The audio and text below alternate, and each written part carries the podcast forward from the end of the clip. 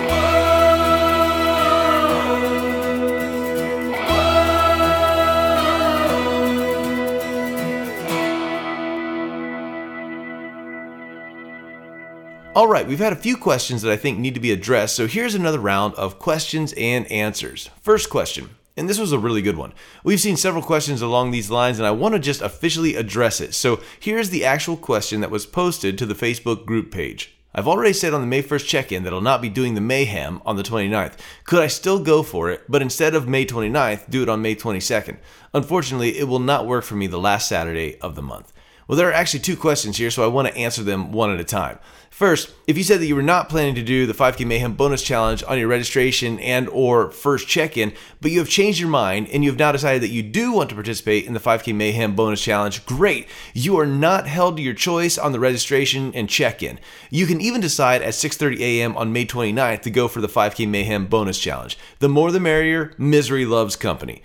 Also, and I hope no one is in this second category, but if you said you do want to be a part of the 5K Mayhem bonus challenge and then you decide not to, whether it is because you came to your senses or for some other unknown reason, you will not be penalized in any way for not competing in or completing the 5K Mayhem bonus challenge. As for the second question, which is the date of the 5K Mayhem bonus challenge, we have gone back and forth on this since introducing the 5K Mayhem bonus challenge last year, and we've landed on a final answer, but I'm not sure that everyone is going to like it. The nature of this challenge is to be fun. We really want to see people at least attempt the challenge. Maybe you won't make it the full 12 laps, but maybe May 29 could be the first time that you run a full 10K or a half marathon or a 25K or a full marathon or more. It was so much fun last year watching people smash their goals and what they thought they were capable of. Again, the challenge is meant to be fun, but it is also meant to be something that we are all doing together, even if only virtually. I hope people will choose to challenge themselves and participate in it, but we have decided to stick to the date of Saturday, May 29, 2021 from 6:30 a.m. to 6:30 p.m. for the 5K Mayhem bonus challenge. Feel free to adjust for time zones or not. If you cannot make that day happen, then you just can't be a part of this particular bonus challenge. You are more than welcome to take the idea of the challenge and do it on whatever day you want to. Challenge yourself, have fun with it. Post your idea in progress in the Facebook group page so we can cheer you on. But we are not going to make exceptions this year for our official 5K Mayhem bonus challenge. Come on, man. Along those same lines, let's go ahead and address a question that has been on so many people's minds. What in the world is 5K Mayhem? 5K Mayhem is an idea that I came up with last year, and to be honest, I did not expect it to be nearly as awesome as it ended up being. The 5K Mayhem Challenge is a bonus challenge on the last Saturday of May after you have run and or walked at least a 5K every day for nearly an entire month. The 5K Mayhem bonus challenge starts at 6:30 a.m. on the last Saturday in May, and the goal is to run a 5K every hour on the half hour for 12 hours. At 6:30 a.m., you will run and or walk a 5K you need to be finished and ready to go again by 7:30 a.m. because at 7:30 a.m. you run and or walk a 5k and on and on it goes for 12 hours. At the end of 12 hours at 6:30 p.m., those who hammered through and finished the challenge will have completed 12 5Ks for a total of 37.2 miles. Now you may be saying to yourself, that's impossible. I promise you it is not impossible. It is crazy and it is awesome, and it is totally possible. Last year we had roughly 75 people complete the challenge. But even if you don't complete the challenge, it is an awesome opportunity to push yourself to run and or walk more miles in a single day than you ever have before. It is an awesome opportunity to set a goal and surprise yourself by smashing the goal. Last year, my then 10 year old daughter set out to see how many laps she could finish. She finished the whole thing. One of my other daughters made it eight laps. I think another made it nine laps. My wife made it 10 laps, and it was an awesome day. We were both tired and proud of our collective accomplishments. So I highly encourage you to block off the last Saturday in May and to give the 5K Mayhem a try. I believe in you. You can do it. For now, let's go ahead and jump into our daily Bible reading where we are going to wrap up the Gospel of Matthew. Chapter 28 Early on Sunday morning, as the new day was dawning, Mary Magdalene and the other Mary went out to visit the tomb. Suddenly there was a great earthquake, for an angel of the Lord came down from heaven, rolled aside the stone, and sat on it. His face shone like lightning, and his clothing was as white as snow. The guards shook with fear when they saw him, and they fell into a dead faint. Then the angel spoke to the women. Do not be afraid, he said. I know you are looking for Jesus, who was crucified. He isn't here. He is risen from the dead, just as he said he would. He isn't here. He is risen from the dead, just as he said would happen. Come, see where his body was laying. And now go quickly and tell his disciples that he has risen from the dead, and he is going ahead of you to Galilee. You will see him there. Remember what I have told you. The women ran quickly from the tomb. They were frightened, but also filled with great joy.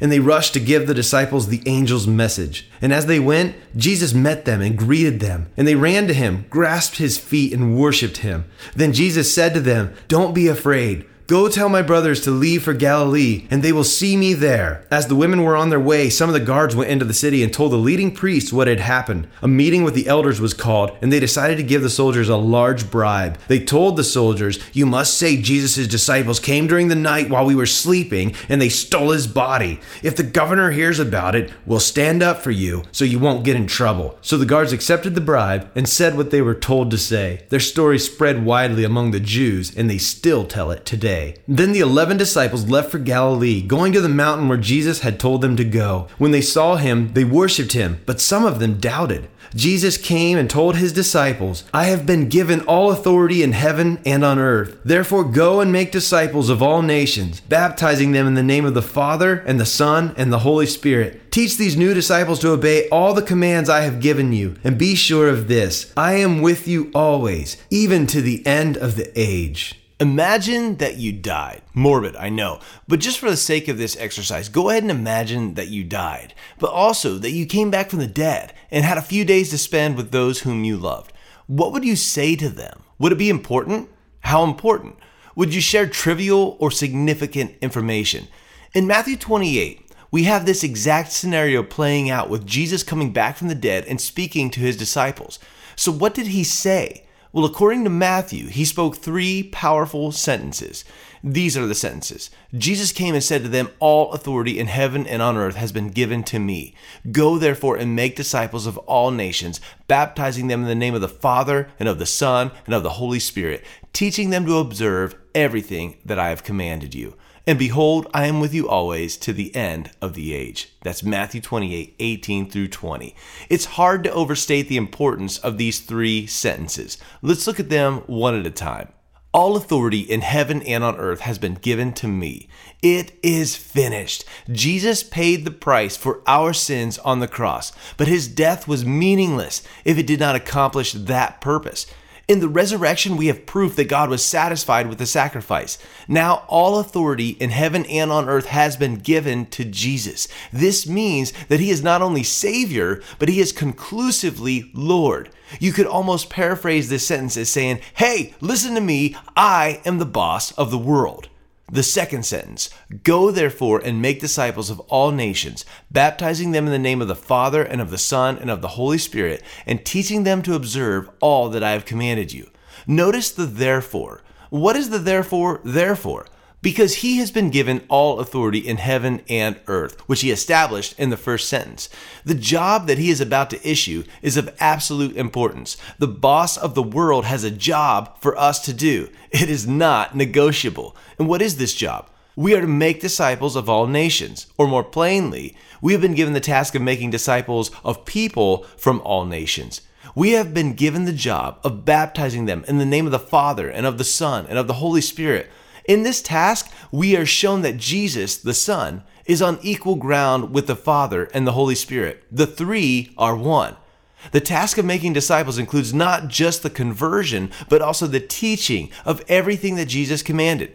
This teaching is not just a sit and listen while I talk type of teaching, but actual observance, which means the action or practice of fulfilling.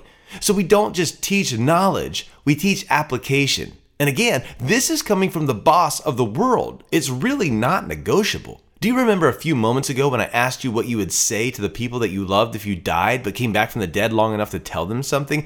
Do you remember thinking that you would tell them something of utmost importance? Well, that is exactly what Jesus is doing here. Now let's look at that third sentence. And behold, I am with you always to the end of the age. This is an interesting statement and behold, or another popular translation says, and surely, and another says, therefore. I often read from the message translation, which is really more of a paraphrase of the Bible rather than an actual translation. And I typically tell people that the message is great for reading, but not great for studying. I make one huge exception to that general rule. In the message, this particular sentence begins with, I'll be with you as you do this.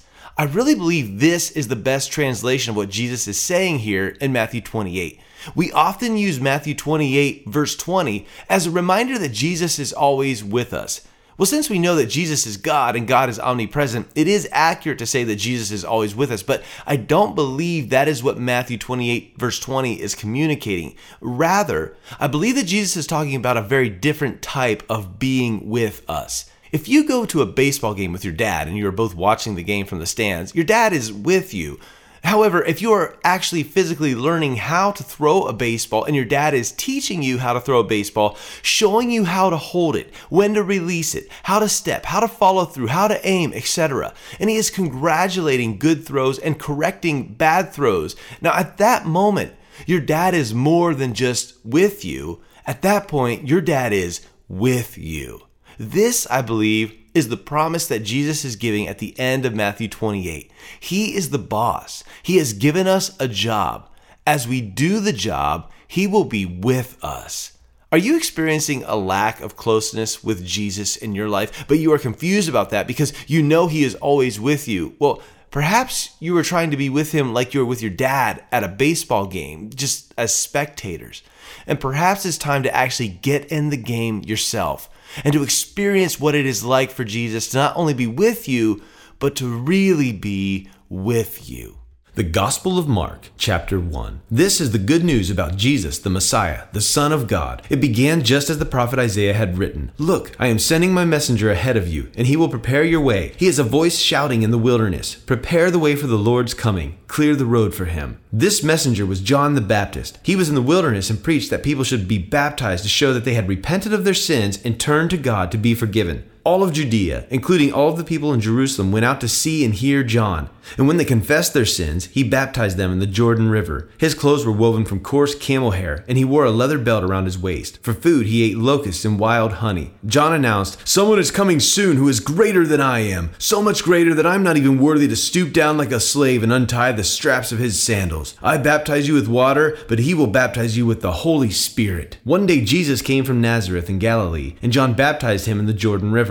As Jesus came up out of the water, he saw the heavens splitting apart and the Holy Spirit descending on him like a dove. And a voice from heaven said, You are my dearly loved Son, and you bring me great joy. The Spirit then compelled Jesus to go into the wilderness, where he was tempted by Satan for 40 days. He was out among the wild animals, and angels took care of him. Later on, after John was arrested, Jesus went into Galilee, where he preached God's good news. The time promised by God has come at last, he announced. The kingdom of God is near. Repent of your sins and believe the good news. One day, as Jesus was walking along the shore of the Sea of Galilee, he saw Simon and his brother Andrew throwing a net into the water, for they fished for a living. Jesus called out to them, Come follow me, and I will show you how to fish for people. And they left their nets at once and followed him. A little further up the shore, Jesus saw Zebedee's sons, James and John, in a boat repairing their nets. He called them at once, and they also followed him, leaving their father Zebedee in the boat with the hired men. Jesus and his companions went to the town of Capernaum. When the Sabbath day came, he went into the synagogue and began to teach. The people were amazed at his teaching, for he taught with real authority, quite unlike the teachers of religious law. Suddenly, a man in the synagogue who was possessed by an evil spirit cried out, Why are you interfering with us, Jesus of Nazareth? Have you come to destroy us? I know who you are, the Holy One of God. But Jesus reprimanded him. Be quiet. Come out of the man, he ordered. At that, the evil spirit screamed, threw the man into a convulsion,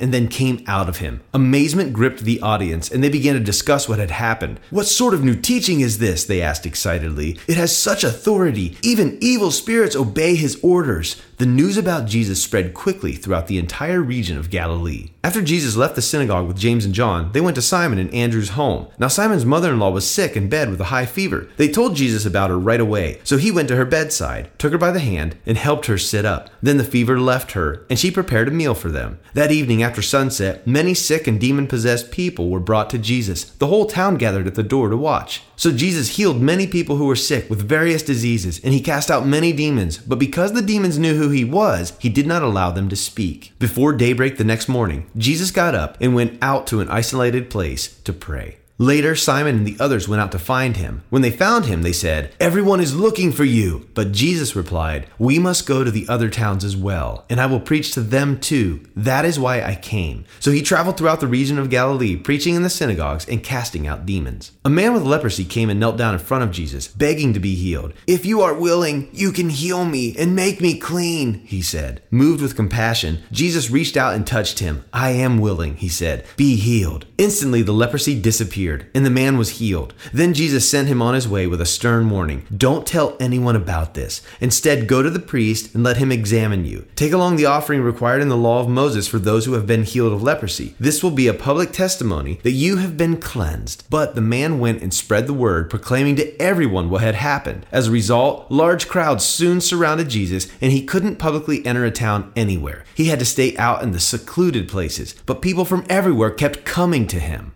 We have officially finished the Gospel of Matthew and are now moving on to the Gospel of Mark. I love both, but the Gospel of Mark is maybe a little extra fascinating to me, partly because it is similar to Matthew, but it moves so quickly. It's generally understood that while John Mark was the physical writer of the Gospel of Mark, it was mostly Simon Peter's input that he was capturing. I want to talk a little bit about the author. John Mark was a rather complex companion to both Peter and the Apostle Paul. He first appears in the New Testament in Acts 12, verse 12. This is a crazy story. Peter escapes to John Mark's mother's home, where the church is gathered in prayer for Peter after he was miraculously freed from prison. Now, when he realized that he had been miraculously freed from prison, Peter went to the house of Mary, the mother of John, whose other name was Mark, where many were gathered together and were praying. You can see that in Acts 12, verse 12. From that point on, John Mark is mentioned in some rather obscure but significant ways. He is the cousin of Barnabas, who traveled on many missionary journeys with Paul. Probably primarily because of his relationship with Barnabas, John Mark joins Paul and Barnabas in their first missionary journey. Acts 13, verse 5 says that they had John to assist them, and that's John Mark. For whatever unknown reason, John Mark departed from them and returned to Jerusalem. You can see that in Acts 13, verse 13. It seems that this premature departure did not sit well with Paul. When Barnabas was asked to join Paul for a later missionary journey, Barnabas insisted on his brother, John Mark, going along with them. Paul refused to include John Mark, referring to the fact that he had left them on their first trip. Unable to come to an agreement, Paul and Barnabas had such a sharp disagreement that they decided to no longer travel together. Paul departed with Silas through Syria and Cilicia, and Barnabas sailed away with John Mark to Cyprus. You can see all of this taking place in Acts 15, verses 36 through 41. Though their relationship was not on the best of terms, it does appear that Paul and John Mark were able to reconcile their differences. Later in his life, Paul tells the Colossians to welcome John Mark. You can see that in Colossians 4, verse 10 and he refers to John Mark as a fellow worker in his letter to Philemon. See Philemon 1, verse 24. Paul asks for John Mark by name in his second letter to his disciple Timothy, saying, Get Mark and bring him with you, for he is very useful to me in ministry. That's in 2 Timothy chapter 4, verse 11. Meanwhile, Peter seems to have treated John Mark as his own son. You can see this in 1 Peter chapter 5 verse 13. It is most commonly believed that John Mark wrote the Gospel of Mark, basing it off of Peter's firsthand eyewitness experience. And though there is much debate around the timeline, many scholars believe that Mark's Gospel appeared first, and that both Matthew and Luke use Mark's Gospel as a foundation for their own. As we walk through the Gospel of Mark, I think it is helpful, or at least fascinating, to consider the idea that we are practically jumping into the mind of Peter one of Jesus' inner three disciples. Now, here in the opening chapter of Mark, we see Jesus cleanse a leper. A man with leprosy came and knelt in front of Jesus, begging to be healed. If you are willing, you can heal me and make me clean, he said. Moved with compassion, Jesus reached out and touched him. I am willing, he said, be healed.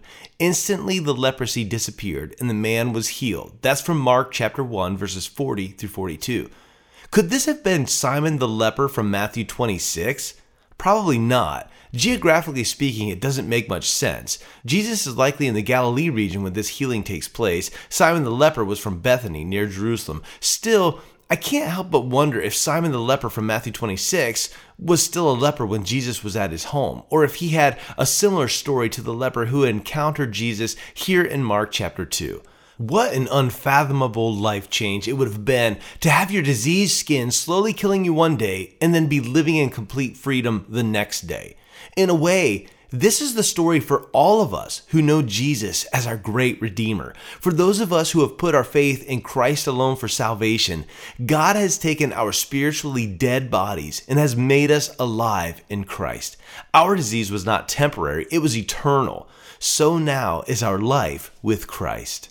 Chapter 2 when Jesus returned to Capernaum several days later, the news spread quickly that he was back home. Soon the house where he was staying was so packed with visitors that there was no more room, even outside the door. While he was preaching God's word to them, four men arrived carrying a paralyzed man on a mat. They couldn't bring him to Jesus because of the crowd, so they dug a hole through the roof above his head. Then they lowered the man on his mat, right down in front of Jesus. Seeing their faith, Jesus said to the paralyzed man, My child, your sins are forgiven. But some teachers of religious law who were sitting there thought to themselves, What is he saying? This is blasphemy. Only God can forgive sins. Jesus knew immediately what they were thinking, so he asked them, Why do you question this in your hearts? Is it easier to say to the paralyzed man, Your sins are forgiven, or stand up, pick up your mat, and walk? So I will prove to you that the Son of Man has authority on earth to forgive sins. Then Jesus turned to the paralyzed man and said, Stand up, pick up your mat, and go home. And the man jumped up, grabbed his mat, and walked out through the stunned onlookers. They were all amazed and praised God, exclaiming, We've never seen anything like this before. Then Jesus went out to the lakeshore again and taught the crowds that were coming to him.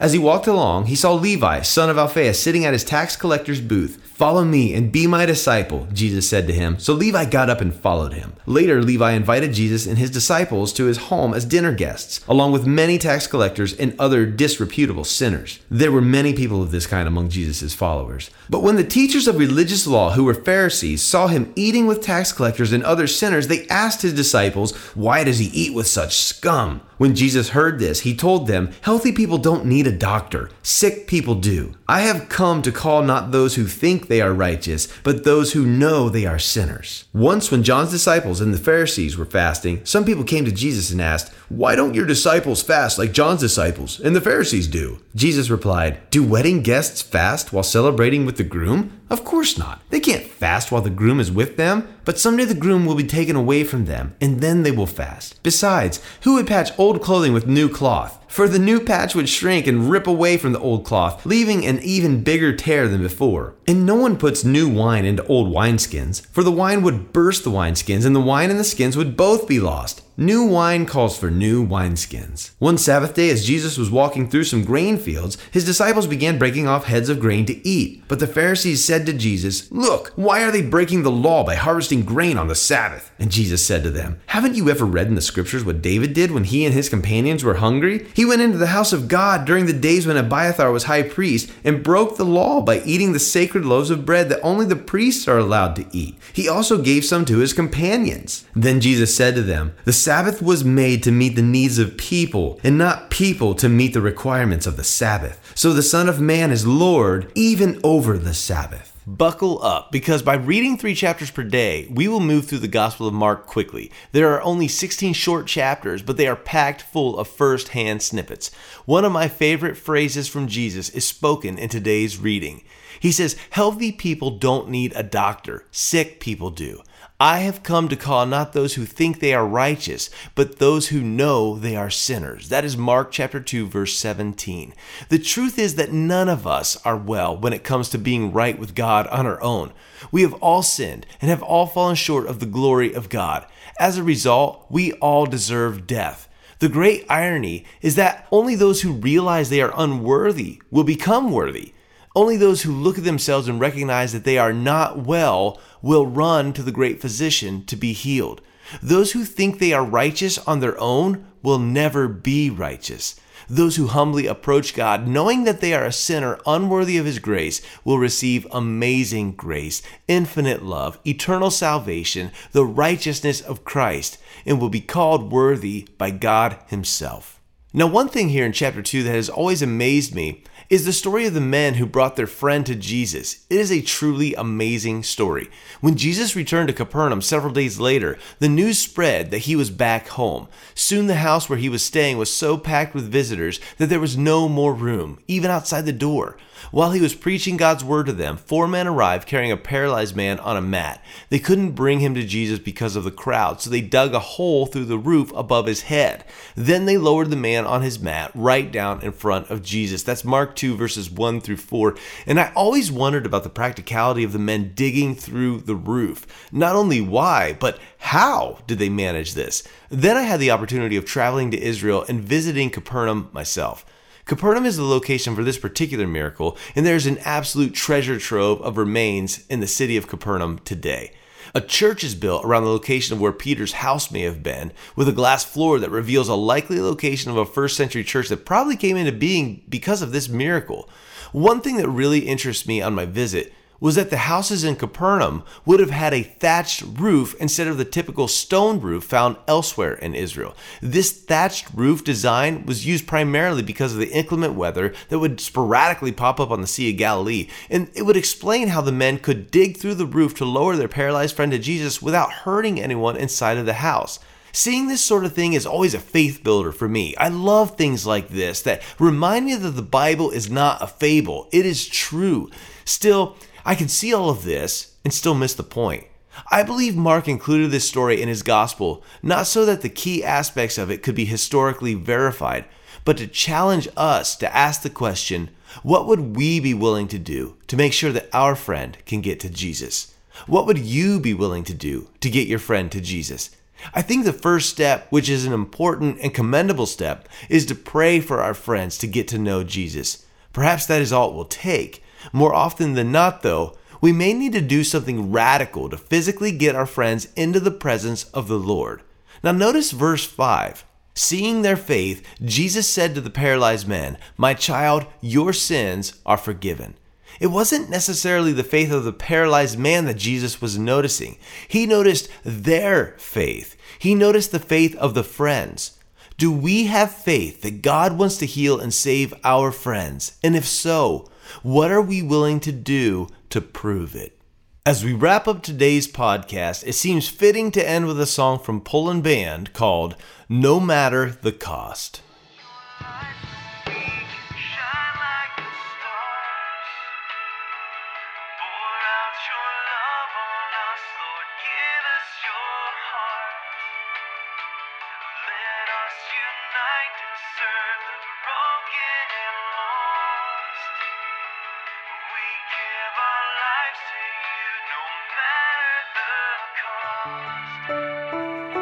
What can we do to make a difference in this world?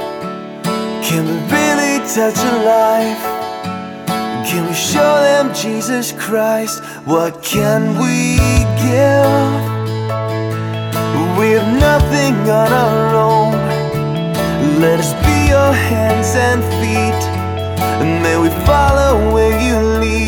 Give us your light so we shine like the stars. Pour out your love on us, Lord. Give us your heart. Let us unite to serve the broken and lost. We give our lives to you no matter the cost. No matter the cost.